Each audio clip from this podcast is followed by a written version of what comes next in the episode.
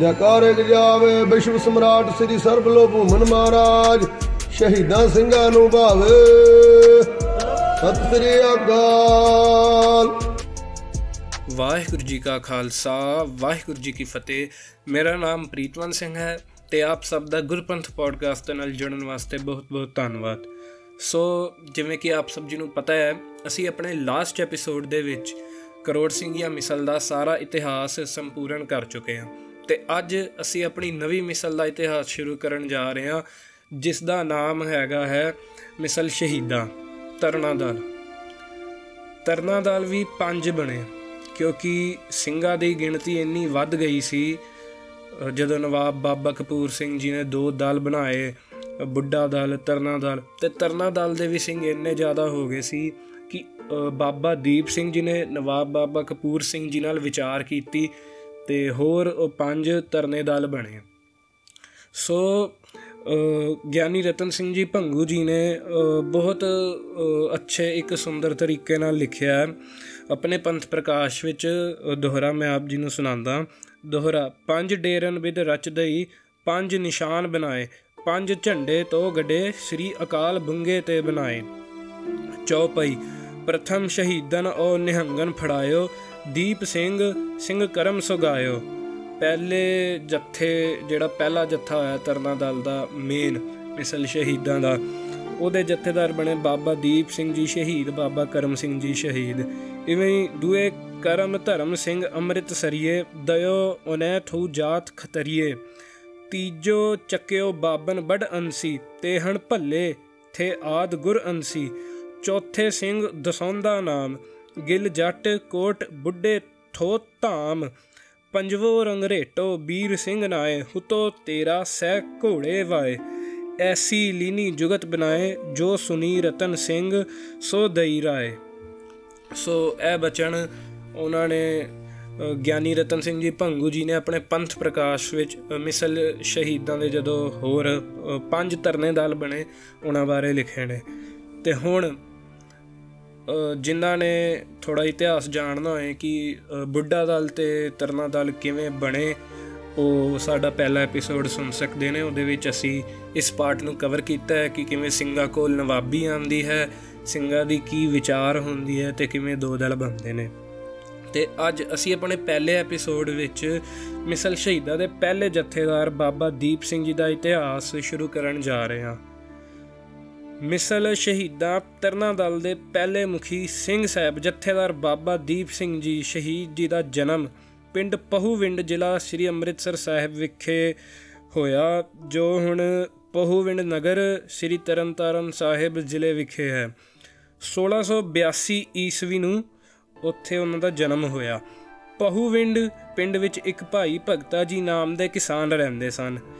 ਭਾਈ ਭਗਤਾ ਜੀ ਬਹੁਤ ਸਾਧੂ ਬਿਰਤੀ ਵਾਲੇ ਮਹਾਤਮਾ ਨਾਮ ਜਪਣ ਵਾਲੇ ਸਨ ਤੇ ਉਹਨਾਂ ਦੇ ਘਰੇ ਜਦੋਂ ਵੀ ਕੋਈ ਸਾਧੂ ਮਹਾਤਮਾ ਗੁਰਸਿੱਖ ਆਉਂਦੇ ਸੀ ਤੇ ਉਹਨਾਂ ਦੀ ਬਹੁਤ ਸੇਵਾ ਕਰਦੇ ਸਨ। ਜਿਸ ਕਰਕੇ ਉਹਨਾਂ ਨੂੰ ਸਾਰੇ ਭਗਤ ਜੀ ਕਹਿ ਕੇ ਵੀ ਬੁਲਾਇਆ ਕਰਦੇ ਸਨ। ਭਾਈ ਭਗਤਾ ਜੀ ਦੇ ਘਰੋਂ ਮਾਤਾ ਜਿਉਣੀ ਜੀ ਉਹਨਾਂ ਦੇ ਜਿਹੜੇ ਮਾਤਾ ਜੀ ਹੋਏ, ਬਾਬਾ ਦੀਪ ਸਿੰਘ ਜੀ ਦੇ, ਉਹਨਾਂ ਦਾ ਨਾਮ ਸੀ ਮਾਤਾ ਜਿਉਣੀ ਜੀ।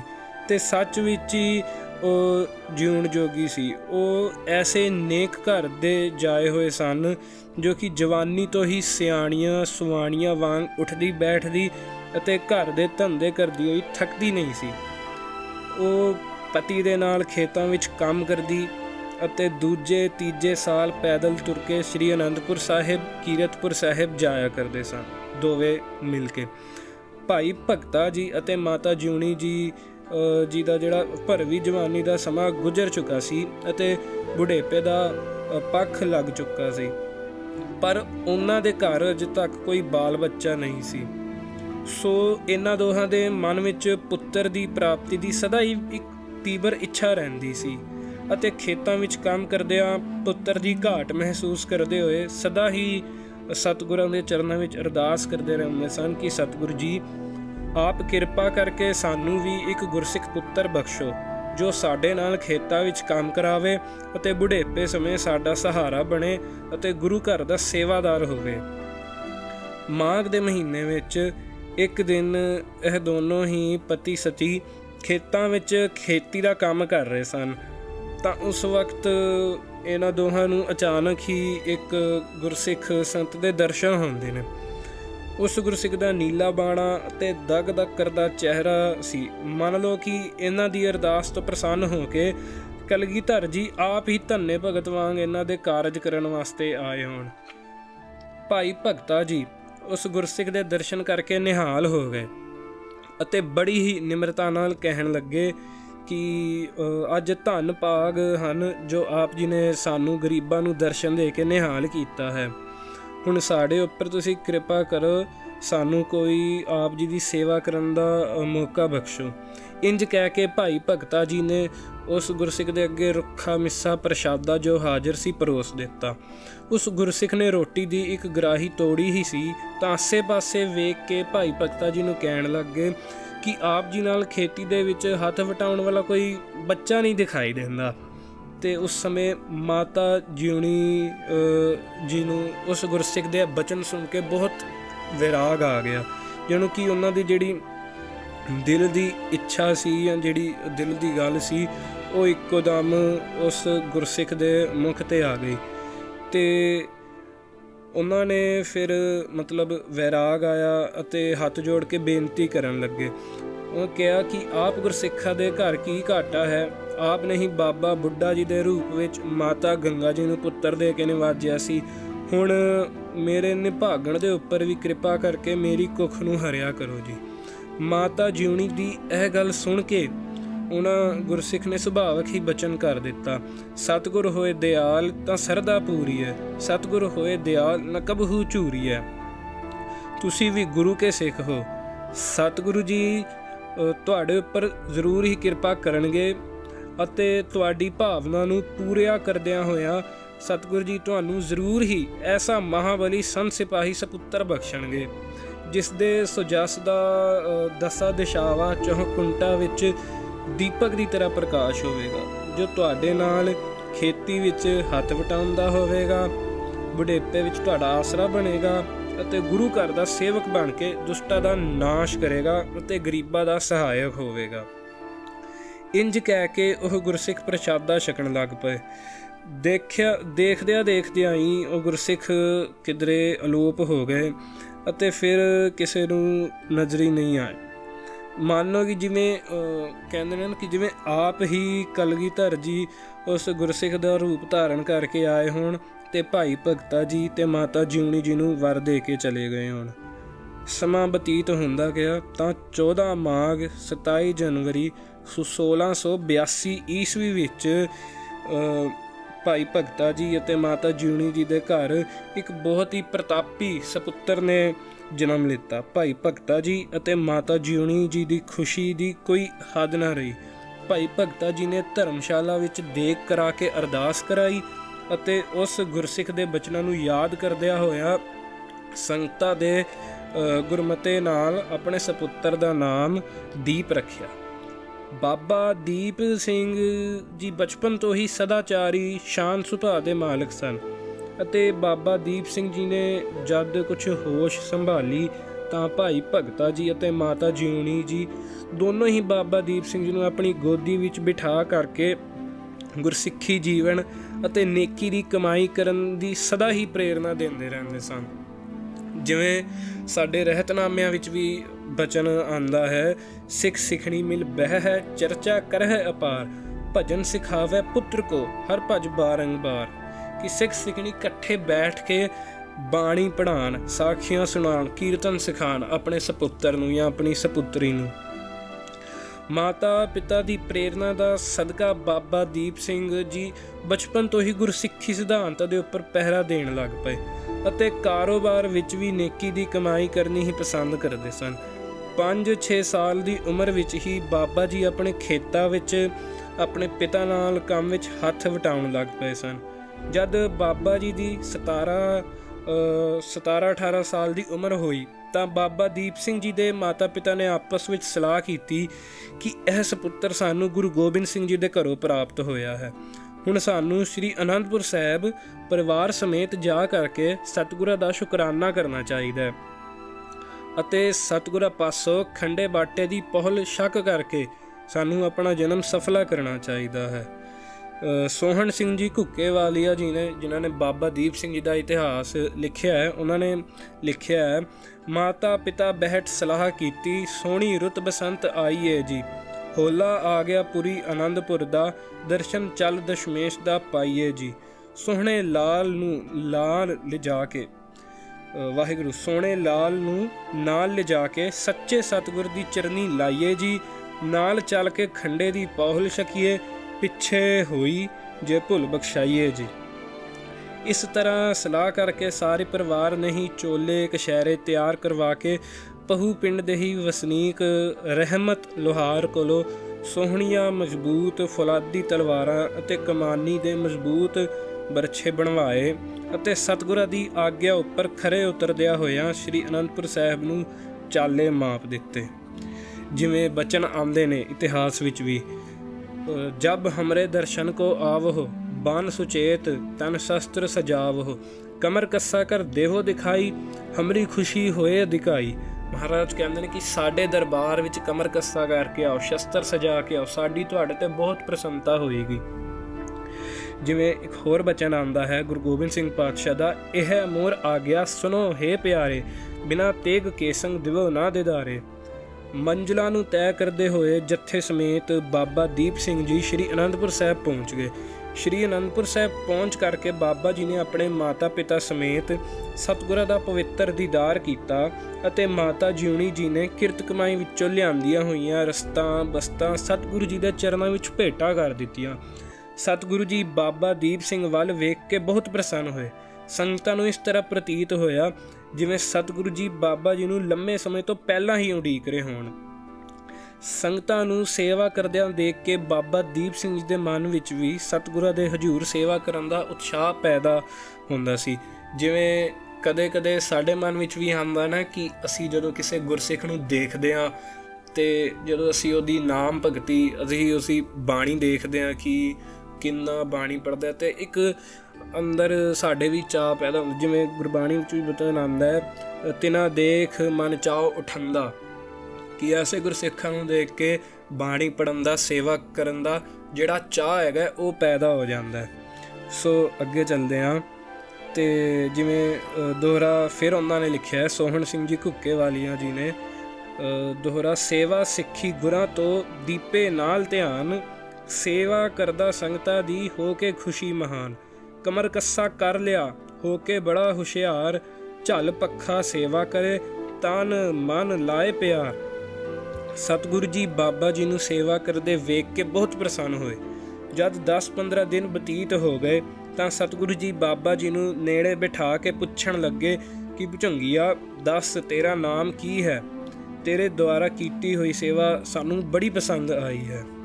ਫਿਰ ਉਹਨਾਂ ਨੇ ਲਿਖਿਆ, ਸੋਹਣ ਸਿੰਘ ਜੀ ਘੁੱਕੇ ਵਾਲੀਆਂ ਜੀ ਨੇ ਸੇਵਾ ਦੇ ਵਿੱਚ ਗੁਜ਼ਰ ਗਏ 10-15 ਰੋਜ਼। ਅੰਤਰਜਾਮੀ ਗੁਰੂ ਜੀ ਹੈਨ ਦੇਖਦੇ ਰੋਜ਼। ਲੱਗਾ ਬਹੁਤ ਪਿਆਰੜਾ ਸਤਗੁਰ ਦੇ ਦਿਲ ਜਾਨ। ਸੱਦਣ ਨਾਲ ਪਿਆਰ ਦੇ ਪੁੱਛਣ ਪਾਸ ਬਿਠਾਲ।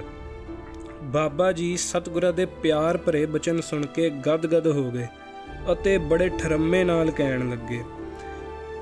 ਦੀਪਾ ਨਾਮ ਜਾਣੋ ਦਾਸ ਦਾ। ਮੋਮਨ ਉਡੀਕੇ ਜਿਵੇਂ ਈਦ ਨੂੰ। 17 ਵਰੇ ਰਿਆ ਚਾਹੁੰਦਾ ਤੇਰੇ ਦੀਦ ਨੂੰ। ਦਿਲ ਦੀ ਮੁਰਾਦ ਹੁਣ ਆਣ ਪਈ ਏ ਰਖਣਾ ਸਰੰਦਾਸ ਦੀ ਦੁਆਈ ਏ ਜਿਵੇਂ ਮੋਮਨ ਉਡੀਕ ਜਿਵੇਂ ਈਦ ਨੂੰ। ਕਿਵੇਂ ਵਧੀਆ ਤਰੀਕੇ ਨਾਲ ਸੋਹਣ ਸਿੰਘ ਜੀ ਘੁੱਕੇ ਵਾਲੀਆ ਜੀ ਨੇ ਲਿਖਿਆ, ਜਿਵੇਂ ਮੋਮਨ ਭਾਵ ਮੁਸਲਮਾਨ। ਜਿਵੇਂ ਮੁਸਲਮਾਨ ਈਦ ਦੇ ਚੰਦ ਨੂੰ ਉਡੀਕਦਾ ਹੈ, ਉਵੇਂ ਸਤਿਗੁਰੂ ਜੀ, ਸੱਚੇ ਪਾਤਸ਼ਾਹ ਜੀ, ਗੁਰੂ ਗੋਬਿੰਦ ਸਿੰਘ ਜੀ ਮਹਾਰਾਜ ਨੇ ਆਪ ਜੀ ਨੂੰ 17 18 ਸਾਲਾਂ ਤੋਂ ਆਪ ਜੀ ਦੀ ਉਡੀਕ ਕਰਦਾ ਤੇ ਅੱਜ ਮੈਨੂੰ ਤੁਹਾਡੇ ਦਰਸ਼ਨ ਹੋਏ ਨੇ। ਤੇ ਜਿਹੜੀ ਮੇਰੀ ਦਿਲ ਦੀ ਮੁਰਾਦ ਹੈ, ਉਹ ਪੂਰੀ ਹੋ ਗਈ ਹੈ। ਤੇ ਸਤਿਗੁਰੂ ਜੀ ਬਾਬਾ ਜੀ ਦੇ ਪਿਆਰ ਰਸ ਭਰੇ ਬਚਨ ਸੁਣ ਕੇ ਬਹੁਤ ਪ੍ਰਸੰਨ ਹੋਏ ਅਤੇ ਬਾਬਾ ਦੀਪ ਸਿੰਘ ਜੀ ਨੂੰ ਗਲੇ ਨਾਲ ਲਗਾ ਕੇ ਕਹਿਣ ਲੱਗੇ ਜਾਵੀ ਨਾ ਪ੍ਰੇਮੀਆਂ, ਪਿਆਰ ਕੋ ਪਾਏ ਕੈ ਸੋਹਣ ਸਿੰਘਾ, ਸਤਗੁਰਾਂ ਨੇ ਗੱਲ ਸੁਣਾਈ ਹੈ ਸਤਗੁਰੂ, ਸਤਗੁਰਾਂ ਦੀ ਆਗਿਆ ਅਨੁਸਾਰ ਬਾਬਾ ਜੀ ਸਤਗੁਰਾਂ ਦੀ ਹਜ਼ੂਰੀ ਵਿੱਚ ਰਹਿ ਕੇ ਸੇਵਾ ਕਰਨ ਲੱਗ ਪਏ। ਸੇਵਾ ਕਰਦਿਆਂ ਕਰਦਿਆਂ ਕੁਝ ਸਮਾਂ ਬਤੀਤ ਹੋਇਆ ਤਾਂ 1700 ਈਸਵੀ ਦਾ ਵਿਸਾਖੀ ਦਾ ਜੋੜ ਮੇਲਾ ਆ ਗਿਆ। ਵਿਸਾਖੀ ਦੇ ਜੋੜ ਮੇਲੇ ਉੱਪਰ ਸਿੱਖ ਸੰਗਤਾਂ ਦਾ ਇਕੱਠ ਹੋਇਆ। ਸਤਿਗੁਰ ਪਾਸੋਂ ਆਗਿਆ ਲੈ ਕਰਕੇ ਬਾਬਾ ਦੀਪ ਸਿੰਘ ਜੀ ਨੇ ਪਰਿਵਾਰ ਸਮੇਤ ਪੰਜਾਂ ਪਿਆਰਿਆਂ ਤੋਂ ਅੰਮ੍ਰਿਤ ਪਾਨ ਕਰ ਲਿਆ। ਅੰਮ੍ਰਿਤ ਛਕਣ ਤੋਂ 3 ਮਹੀਨੇ ਬਾਅਦ ਜਦ ਭਾਈ ਭਗਤ ਸਿੰਘ ਜੀ ਨੇ ਵਾਪਸ ਪਿੰਡ ਪਹੂਵਿੰਡ ਪਰਤਣ ਵਾਸਤੇ ਸਤਿਗੁਰਾਂ ਤੋਂ ਆਗਿਆ ਮੰਗੀ ਤਾਂ ਗੁਰੂ ਸਾਹਿਬ ਜੀ ਕਹਿਣ ਲੱਗੇ ਕਿ ਭਗਤ ਸਿੰਘ ਜੀ ਆਪਣੇ ਸੁਪੁੱਤਰ ਦੀਪ ਸਿੰਘ ਜੀ ਨੂੰ ਸਾਡੇ ਕੋਲ ਰਹਿਣ ਦਿਓ, ਕਿਉਂਕਿ ਦੀਪ ਸਿੰਘ ਨੇ ਗੁਰੂ ਘਰ ਦੀ ਅਣਥਕ ਸੇਵਾ ਕਰਕੇ ਸਾਡੇ ਮਨ ਨੂੰ ਜਿੱਤ ਲਿੱਤਾ ਹੈ। ਸਤਿਗੁਰੂ ਦੇ ਪ੍ਰੇਮ ਭਰੇ ਹੁਕਮ ਨੂੰ ਸੁਣ ਕਰਕੇ ਪਤੀ ਪਤਨੀ ਗਦਗਦ ਹੋ ਗਏ। ਅੱਗੋਂ ਹੱਥ ਜੋੜ ਕੇ ਕਹਿਣ ਲੱਗੇ, ਸਤਿਗੁਰੂ ਜੀ, ਦੀਪ ਸਿੰਘ ਸਾਡਾ ਸੁਪੁੱਤਰ ਨਹੀਂ, ਸਗੋਂ ਆਪ ਜੀ ਦਾ ਹੀ ਹੈ। ਇੰਜ ਸਤਿਗੁਰਾਂ ਪਾਸੋਂ ਆਗਿਆ ਲੈ ਕਰਕੇ ਨਗਰ ਪਹੂਵਿੰਡ ਨੂੰ ਆ ਗਏ। ਉਧਰ ਬਾਬਾ ਦੀਪ ਸਿੰਘ ਜੀ ਵੀ ਸਤਿਗੁਰਾਂ ਦੀ ਆਗਿਆ ਪਾ ਕਰਕੇ ਭਾਈ ਮਨੀ ਸਿੰਘ ਜੀ ਦੇ ਪਾਸੋਂ ਗੁਰਮੁਖੀ ਅੱਖਰ ਸਿੱਖਣ ਅਤੇ ਗੁਰਬਾਣੀ ਪੜ੍ਹਨੀ ਸਿੱਖਣੀ ਪ੍ਰਾਰੰਭ ਕਰ ਦਿੱਤੀ ਅਤੇ ਨਾਲ ਹੀ ਸ਼ਸਤਰ ਵਿਦਿਆ ਅਤੇ ਘੋੜਸਵਾਰੀ ਦੇ ਜੰਗੀ ਯੁੱਧ ਦੇ ਕਰਤੱਵ ਵੀ ਸਿੱਖਣੇ ਆਰੰਭ ਕਰ ਦਿੱਤੇ। ਥੋੜੇ ਸਮੇਂ ਵਿੱਚ ਹੀ ਬਾਬਾ ਦੀਪ ਸਿੰਘ ਜੀ ਨੇ ਬਹੁਤ ਸੋਹਣੇ ਗੁਰਮੁਖੀ ਅੱਖਰ ਲਿਖਣੇ ਆਰੰਭ ਕਰ ਦਿੱਤੇ। ਪ੍ਰੋਫੈਸਰ ਕਰਤਾਰ ਸਿੰਘ ਚਾਵਲਾ ਜੀ ਦੇ ਲਿਖਣ ਮੁਤਾਬਕ ਸਤਗੁਰਾਂ ਦੇ 52 ਕਵੀ ਵੀ ਬਾਬਾ ਦੀਪ ਸਿੰਘ ਜੀ ਦਾ ਕਲਾ ਵਿਦ ਦਿਮਾਗ ਵੇਖ ਕੇ ਬਹੁਤ ਪ੍ਰਸੰਨ ਹੋਏ ਅਤੇ ਭਾਈ ਨੰਦ ਲਾਲ ਜੀ ਵਰਗੇ ਮਹਾਨ ਕਵੀਆਂ ਨੇ ਵੀ ਬਾਬਾ ਦੀਪ ਸਿੰਘ ਜੀ ਪਾਸੋਂ ਆਪਣੇ ਕਾਵ ਸੰਗ੍ਰਹਿ ਲਿਖਵਾਉਣੇ ਪ੍ਰਾਰੰਭ ਕਰ ਦਿੱਤੇ। ਸਤਗੁਰਾਂ ਦੀ ਹਜ਼ੂਰੀ ਵਿੱਚ ਰਹਿੰਦਿਆਂ ਲੰਮਾ ਸਮਾਂ ਬਤੀਤ ਹੋ ਗਿਆ ਤਾਂ ਫਿਰ ਭਾਈ ਭਗਤ ਸਿੰਘ ਜੀ ਅਤੇ ਮਾਤਾ ਜਿਉਣੀ ਜੀ ਸ੍ਰੀ ਅਨੰਦਪੁਰ ਸਾਹਿਬ ਸਤਗੁਰਾਂ ਦੇ ਦਰਸ਼ਨ ਕਰਨ ਆਏ ਅਤੇ ਆਪਣੇ ਸੁਪੁੱਤਰ ਨੂੰ ਵਾਪਸ ਲੈਣ ਵਾਸਤੇ ਆ ਗਏ। ਭਾਈ ਭਗਤ ਜੀ ਨੇ ਨਿਮਰਤਾ ਦੇ ਸਹਿਤ ਬੇਨਤੀ ਕੀਤੀ ਕਿ ਸਤਿਗੁਰੂ ਜੀ, ਸਾਡੀ ਆਯੂ ਹੁਣ ਬੁਢੇਪੇ ਵਾਲੀ ਹੋ ਗਈ ਹੈ। ਇਸ ਲਈ ਕਿਰਪਾ ਕਰਕੇ ਹੁਣ ਇਸ ਨੂੰ ਸਾਡੇ ਨਾਲ ਨਗਰ ਜਾਣ ਦੀ ਆਗਿਆ ਦੇ ਦਿਓ ਜੀ। ਸੋ ਮਹਾਰਾਜ ਜਦੋਂ ਉਹਨਾਂ ਦੀ ਬੇਨਤੀ ਸੁਣਦੇ ਨੇ ਤੇ ਉਹਨਾਂ ਦੀ ਬੇਨਤੀ ਨੂੰ ਪ੍ਰਵਾਨ ਕਰ ਲੈਂਦੇ ਨੇ ਅਤੇ ਸਤਿਗੁਰੂ ਜੀ ਬਾਬਾ ਦੀਪ ਸਿੰਘ ਨੂੰ ਆਪਣੇ ਪਾਸ ਬੁਲਾਉਂਦੇ ਨੇ। ਅਤੇ ਨਾ ਚਾਹੁੰਦਿਆਂ ਹੋਇਆਂ ਵੀ ਆਉਣ ਵਾਲੇ ਭਿਆਨਕ ਸਮੇਂ ਨੂੰ ਵਿਚਾਰਦਿਆਂ ਹੋਇਆ ਬਾਬਾ ਜੀ ਨੂੰ ਆਗਿਆ ਕੀਤੀ। ਉਹ ਭਿਆਨਕ ਸਮਾਂ ਕਿਹੜਾ ਸੀ?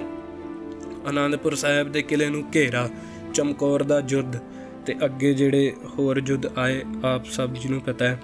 ਸੋ ਉਵੇਂ ਉਹ ਲਿਖਦੇ ਨੇ ਕਿ ਭਿਆਨਕ ਸਮੇਂ ਨੂੰ ਵਿਚਾਰਦਿਆਂ ਹੋਇਆ ਬਾਬਾ ਜੀ ਨੂੰ ਆਗਿਆ ਕੀਤੀ ਕਿ ਆਪ ਜੀ ਮਾਤਾ ਪਿਤਾ ਦੀ ਸੇਵਾ ਹਿੱਤ ਉਹਨਾਂ ਦੇ ਨਾਲ ਹੀ ਪਹੋਵਿੰਡ ਨੂੰ ਚਲੇ ਜਾਓ। ਉੱਥੇ ਜਾ ਕੇ ਇਲਾਕੇ ਵਿੱਚ ਗੁਰਸਿੱਖੀ ਦਾ ਪ੍ਰਚਾਰ ਅਤੇ ਪ੍ਰਸਾਰ ਕਰੋ। ਜਦ ਬਾਬਾ ਜੀ ਨੇ ਸਤਿਗੁਰੂ ਜੀ ਦੇ ਪਾਸ ਹੀ ਰਹਿਣ ਦੀ ਇੱਛਾ ਜ਼ਾਹਿਰ ਕੀਤੀ, ਤਾਂ ਫਿਰ ਸਤਿਗੁਰੂ ਜੀ ਨੇ ਅੱਗੋਂ ਬਾਬਾ ਦੀਪ ਸਿੰਘ ਜੀ ਨੂੰ ਬਚਨ ਕੀਤੇ। ਗੁਰਦੇਵ ਮਾਤਾ, ਗੁਰਦੇਵ ਪਿਤਾ, ਗੁਰਦੇਵ ਸੁਆਮੀ ਪਰਮੇਸ਼ਰ ਸ੍ਰੀ ਗੁਰੂ ਗ੍ਰੰਥ ਸਾਹਿਬ ਜੀ ਵਿੱਚੋਂ। ਤੇ ਉਹ ਗੁਰਦੇਵ ਮਾਤਾ, ਗੁਰਦੇਵ ਪਿਤਾ ਵਾਲਾ ਪਵਿੱਤਰ ਉਪਦੇਸ਼ ਬਖਸ਼ਿਆ ਤੇ ਨਾਲ ਹੀ ਆਗਿਆ ਕੀਤੀ ਕਿ ਹੁਕਮ ਮੰਨਿਆ ਹੋਵੇ ਪ੍ਰਵਾਨ, ਤਾਂ ਖਸਮੇ ਕਾ ਮਹਿਲ ਪਾਏ ਸੀ। ਤੇ ਇਵੇਂ ਹੀ ਸਾਹਿਬ ਦਾ ਹੁਕਮ ਮੰਨਣਾ ਹੀ ਸੱਚੀ ਸੇਵਾ ਹੈ। ਜਿਤਨਾ ਚਿਰ ਅਸੀਂ ਆਪ ਜੀ ਨੂੰ ਸੁਨੇਹਾ ਨਾ ਭੇਜੀਏ, ਤੁਸੀਂ ਨਗਰ ਵਿੱਚ ਰਹਿ ਕੇ ਹੀ ਮਾਤਾ ਪਿਤਾ ਦੀ ਸੇਵਾ ਕਰਨੀ ਅਤੇ ਗੁਰਸਿੱਖੀ ਦਾ ਪ੍ਰਚਾਰ ਕਰਨਾ। ਸਾਡੇ ਸੁਨੇਹੇ ਭੇਜਣ ਤੋਂ ਬਗੈਰ ਤੁਸੀਂ ਨੇ ਵਾਪਸ ਸਾਡੇ ਕੋਲ ਨਹੀਂ ਆਉਣਾ, ਭਾਵੇਂ ਇੱਥੇ ਕੁਝ ਵੀ ਕਿਉਂ ਨਾ ਹੋ ਜਾਵੇ। ਸਤਗੁਰਾਂ ਜੀ ਦੀ ਆਗਿਆ ਪਾ ਕੇ ਬਾਬਾ ਦੀਪ ਸਿੰਘ ਜੀ ਆਪਣੇ ਨਗਰ ਵਾਪਸ ਆ ਗਏ ਅਤੇ ਆਪਣੇ ਨਗਰ ਆ ਕੇ ਬਾਬਾ ਜੀ ਨੇ ਪੂਰੇ ਇਲਾਕੇ ਵਿੱਚ ਗੁਰਸਿੱਖੀ ਦੇ ਪ੍ਰਚਾਰ ਕਰਨੇ ਪ੍ਰਾਰੰਭ ਕਰ ਦਿੱਤੇ। ਬਾਬਾ ਜੀ ਨੂੰ ਇੱਥੇ ਸਤਗੁਰਾਂ ਦੇ ਸ੍ਰੀ ਅਨੰਦਪੁਰ ਸਾਹਿਬ ਛੱਡਣ ਅਤੇ ਸਾਹਿਬਜ਼ਾਦਿਆਂ ਦੀਆਂ ਸ਼ਹੀਦੀਆਂ ਦੀਆਂ ਖਬਰਾਂ ਤੇ ਮਿਲਦੀਆਂ ਰਹੀਆਂ ਪਰ ਚਾਹੁੰਦੇ ਹੋਏ ਵੀ ਸਤਗੁਰਾਂ ਦੀ ਆਗਿਆ ਦੇ ਬੱਦੇ ਹੋਏ ਇੱਥੇ ਹੀ ਟਿਕੇ ਰਹੇ।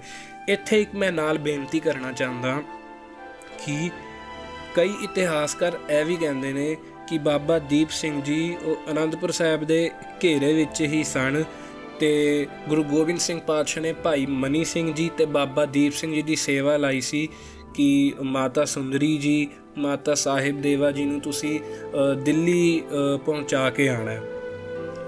ਪਰ ਜ਼ਿਆਦਾਤਰ ਜਿਹੜਾ ਮਿਸਲ ਸ਼ਹੀਦਾ ਤਰਨਾ ਦਲ ਦਾ ਇਤਿਹਾਸ, ਗਿਆਨੀ ਗੁਰਵਿੰਦਰ ਸਿੰਘ ਜੀ, ਨੰਗਲੀ, ਗਿਆਨੀ ਮਹਿਤਾਬ ਸਿੰਘ ਜੀ ਪੰਭੋਈ ਵਾਲੇ, ਸੋ ਜੋ ਉਹਨਾਂ ਨੇ ਲਿਖਿਆ ਹੈ, ਉਹਨਾਂ ਨੇ ਆਹੀ ਲਿਖਿਆ ਹੈ ਕਿ ਉਹ ਮਹਾਰਾਜ ਕੋਲ ਜੋ ਵੀ ਹੋਇਆ ਉਸ ਦੀ ਖਬਰ ਬਾਬਾ ਦੀਪ ਸਿੰਘ ਜੀ ਨੂੰ ਜਾਂਦੀ ਰਹੀ। ਪਰ ਤਾਂ ਵੀ ਉਹ ਸਤਿਗੁਰੂ ਜੀ ਦੀ ਆਗਿਆ ਬੱਦੇ ਹੋਏ, ਉੱਥੇ ਨਹੀਂ ਗਏ। ਅਖੀਰ ਮੁਕਤਸਰ ਦੀ ਜੰਗ ਤੋਂ ਬਾਅਦ 1704 ਈਸਵੀ ਵਿੱਚ ਜਦ ਸ੍ਰੀ ਗੁਰੂ ਗੋਬਿੰਦ ਸਿੰਘ ਜੀ ਨੇ ਸ੍ਰੀ ਗੁਰੂ ਗ੍ਰੰਥ ਸਾਹਿਬ ਜੀ ਕੰਠੋ ਉਚਾਰਨ ਅਤੇ ਅਰਥ ਪੜਾਉਣ ਦੀਆਂ ਤਿਆਰੀਆਂ ਪ੍ਰਾਰੰਭ ਕਰ ਦਿੱਤੀਆਂ, ਤਾਂ ਆਪ ਜੀ ਨੇ ਬਾਬਾ ਦੀਪ ਸਿੰਘ ਜੀ ਨੂੰ ਸ੍ਰੀ ਦਮਦਮੇ ਸਾਹਿਬ ਆਉਣ ਵਾਸਤੇ ਸੁਨੇਹਾ ਭੇਜ ਦਿੱਤਾ। ਤੇ ਬਾਬਾ ਦੀਪ ਸਿੰਘ ਜੀ ਸਤਗੁਰਾਂ ਦਾ ਸੁਨੇਹਾ ਪਾ ਕੇ ਝੱਟ ਹੀ ਸ੍ਰੀ ਦਮਦਮੇ ਸਾਹਿਬ ਗੁਰੂ ਕੀ ਕਾਸ਼ੀ ਪਹੁੰਚ ਗਏ ਅਤੇ ਇੱਥੇ ਆ ਕੇ ਕਲਮਾ, ਸਿਆਹੀ ਆਦਿਕ ਦਾ ਪ੍ਰਬੰਧ ਕਰਨ ਲੱਗ ਪਏ। ਸਤਗੁਰਾਂ ਦੀ ਆਗਿਆ ਪਾ ਕੇ ਬਾਬਾ ਦੀਪ ਸਿੰਘ ਜੀ ਸਮੁੱਚੇ ਪੰਥ ਦੇ ਛਕਣ ਵਾਸਤੇ ਸ਼ਹੀਦੀ ਦੇਗਾ ਦੇ ਰਗੜੇ ਵੀ ਲਗਾਉਣ ਦੀ ਸੇਵਾ ਕਰਨ ਲੱਗ ਪਏ। ਇੱਕ ਵਾਰੀ ਬਾਬਾ ਦੀਪ ਸਿੰਘ ਜੀ ਕਲਕੀਧਰ ਪਾਤਸ਼ਾਹ ਜੀ ਦੇ ਕੋਲ ਸ਼ਹੀਦੀ ਦੇਗਾ ਸ਼ਰਦਾਈਆਂ ਤਿਆਰ ਕਰਕੇ ਲਿਆਏ ਤਾਂ ਇੱਕਦਮ ਬਹੁਤ ਸਾਰੀਆਂ ਸੰਗਤਾਂ ਕਲਗੀਧਰ ਜੀ ਦੇ ਦਰਸ਼ਨਾਂ ਨੂੰ ਆ ਗਈਆਂ। ਬਾਬਾ ਦੀਪ ਸਿੰਘ ਜੀ ਨੇ ਛੋਟੇ ਜਿਹੇ ਗੜਵੇ ਵਿੱਚੋਂ ਬਾਟਾ ਭਰ ਭਰ ਕੇ ਸਾਰੀਆਂ ਸੰਗਤਾਂ ਨੂੰ ਨਿਹਾਲੋ ਨਿਹਾਲ ਕਰ ਦਿੱਤਾ। ਕਲਗੀਧਰ ਜੀ ਸਭ ਕੁਝ ਦੇਖ ਰਹੇ ਸਨ ਤਾਂ ਆਪ ਜੀ ਨੇ ਫਰਮਾਇਆ ਕਿ ਦੀਪ ਸਿੰਘ ਜੀ, ਤੁਹਾਡੇ ਬਾਟੇ ਵਿੱਚ ਇੰਨੀ ਬਰਕਤ ਹੈ ਕਿ ਤੁਹਾਡੇ ਬਾਟੇ ਤੋਂ ਭਾਵੇਂ ਤਿੰਨ ਲੋਕ ਦੇਗਾਂ ਛਕ ਲੈਣ, ਤੁਹਾਡਾ ਬਾਟਾ ਉਹਨਾਂ ਨਹੀਂ ਹੋਵੇਗਾ ਉਹਨਾਂ ਭਾਵ ਕਦੇ ਵੀ ਘਟ ਨਹੀਂ ਪਏਗਾ, ਖਾਲੀ ਨਹੀਂ ਹੋਏਗਾ ਤੁਹਾਡੇ ਪੰਥ ਵਿੱਚ ਦੇਗਾਂ ਅਟੁੱਟ ਵਰਤਣਗੀਆਂ। ਬਾਬਾ ਜੀ ਦਾ ਅੱਜ ਵੀ ਦੇਗਸਰ ਅਸਥਾਨ ਹੈ, ਸ਼੍ਰੀ ਦਮਦਮਾ ਸਾਹਿਬ ਵਿਖੇ ਬਣਿਆ ਹੈ। ਕਲਗੀਧਰ ਜੀ ਦੇ ਬਚਨਾਂ ਦੀ ਮਿਸਾਲ ਅੱਜ ਵੀ ਤਰਨੇ ਦਲ ਦੇ ਵਿੱਚ ਮਿਲਦੀ ਹੈ। ਤਰਨੇ ਦਲ ਦੇ 12ਵੇਂ ਜਥੇਦਾਰ ਬਾਬਾ ਬਿਸ਼ਨ ਸਿੰਘ ਜੀ ਬਹੁਤ ਦੇਗ ਲੰਗਰ ਚਲਾਉਂਦੇ ਰਹੇ ਅਤੇ ਹੋਲੇ ਮਹੱਲੇ ਉੱਪਰ ਸ਼ਹੀਦੀ ਬਾਗ ਵਿਖੇ ਅੱਜ ਵੀ ਸ਼ਹੀਦੀ ਦੇਗਾ ਦੇ ਕੜਾਏ ਵਰਤਦੇ ਹਨ। ਪਰ ਬਾਬਾ ਦੀਪ ਸਿੰਘ ਜੀ ਦੇ ਤਰਨੇ ਦਲ ਵਿੱਚ ਰਸਤਾ ਬਸਤਾ ਦੀ ਕਦੇ ਵੀ ਕਮੀ ਨਹੀਂ ਆਉਂਦੀ। ਸੋ ਅੱਜ ਅਸੀਂ ਆਪਣੇ ਐਪੀਸੋਡ ਨੂੰ ਇੱਥੇ ਹੀ ਸੰਕੋਚਾਂਗੇ। ਅਸੀਂ ਆਪਣੇ ਅਗਲੇ ਐਪੀਸੋਡ ਵਿੱਚ ਸ਼ੁਰੂ ਕਰਾਂਗੇ ਕਿ ਜਦੋਂ ਮਹਾਰਾਜ ਜੀ ਸਰੂਪ ਲਿਖਵਾਣਾ ਸ਼ੁਰੂ ਕਰਦੇ ਨੇ, ਮਹਾਰਾਜ ਜਿਵੇਂ ਦੱਖਣ ਵਿੱਚ ਜਾਂਦੇ ਨੇ, ਬਾਬਾ ਦੀਪ ਸਿੰਘ ਜੀ ਨੂੰ ਦੱਖਣ ਤੋਂ ਕੀ ਉਪਦੇਸ਼ ਦਿੰਦੇ ਨੇ ਤੇ ਬਾਬਾ ਬੰਦਾ ਸਿੰਘ ਜੀ ਬਹਾਦਰ ਨਾਲ, ਉਹਨਾਂ ਦੀ ਹਰ ਜੰਗ ਵਿੱਚ ਬਾਬਾ ਦੀਪ ਸਿੰਘ ਜੀ ਕਿਵੇਂ ਅੱਗੇ ਰਹੇ, ਕਿਵੇਂ ਨਾਲ ਰਹੇ, ਉਹ ਸਾਰਾ ਅਸੀਂ ਜਿਹੜਾ ਪ੍ਰਸੰਗ ਹੈਗਾ ਉਹਨੂੰ ਅਸੀਂ ਸਰਵਣ ਕਰਾਂਗੇ। ਸੋ ਤੁਸੀਂ ਇਵੇਂ ਹੀ ਸਾਡੇ ਸਿੱਖ ਮਿਸਲਾਂ ਦੇ ਇਤਿਹਾਸ ਤੋਂ ਜਾਣੂ ਰਹਿਣ ਵਾਸਤੇ ਜਾਂ ਆਉਣ ਵਾਲੇ ਐਪੀਸੋਡਸ ਵਾਸਤੇ ਸਾਡੇ ਸਾਊਂਡ ਕਲਾਊਡ ਅਕਾਊਂਟ ਨੂੰ ਫੋਲੋ ਕਰ ਸਕਦੇ ਹੋ। ਸਾਡਾ ਇੰਸਟਾਗ੍ਰam ਅਕਾਊਂਟ ਹੈ @ਗੁਰਪੰਥਪੋਡਕਾਸਟ ਅਤੇ ਜਿਹੜੇ ਵੀ ਮੇਜਰ ਲਿਸਨਿੰਗ ਪਲੇਟਫਾਰਮਸ ਨੇ ਆਡੀਓ ਦੇ, ਉੱਥੇ ਤੁਸੀਂ ਸਾਡੇ ਪੋਡਕਾਸਟ ਸੁਣ ਸਕਦੇ ਹੋ, ਜਿਵੇਂ ਸਾਊਂਡ ਕਲਾਊਡ ਸਪੋਟੀਫਾਈ ਤੇ ਐਪਲ ਪੋਡਕਾਸਟ ਤੇ ਹੋਰ ਵੀ। ਜਿਹੜੇ ਸਾਡੇ ਕੋਲ ਪਲੇਟਫਾਰਮਸ ਤੇ ਸਾਡੇ ਪੋਡਕਾਸਟ ਅਵੇਲੇਬਲ ਨੇ। ਸੋ, ਵਿਚਾਰ ਕਰਦੇ ਆ ਇਤਿਹਾਸ ਦੱਸਦੇ ਆ ਅਨੇਕਾਂ ਹੀ ਪ੍ਰਕਾਰ ਦੀਆਂ ਭੁੱਲਾਂ ਹੋਈਆਂ ਹਨ। ਆਪ ਜੀ ਸਾਰੀ ਸੰਗਤ ਬਖਸ਼ਣਹਾਰ। ਤੋ ਇਵੇਂ ਹੀ ਸਿੱਖ ਮਿਸਲਾਂ ਦੇ ਗੌਰਵਮਈ ਇਤਿਹਾਸ ਨੂੰ ਜਾਣਨ ਵਾਸਤੇ ਸਾਡੇ ਨਾਲ ਜੁੜੇ ਰਹੋ। ਵਾਹਿਗੁਰੂ ਜੀ ਕਾ ਖਾਲਸਾ, ਵਾਹਿਗੁਰੂ ਜੀ ਕੀ ਫਤਿਹ। ਮਿਸਰਵਾਦ ਅਬ ਲੜਨੋ ਨਾ ਹੈ ਰਲ ਮਿਲ ਖੜ ਅਬ ਪੰਥ ਬਚਾਏ।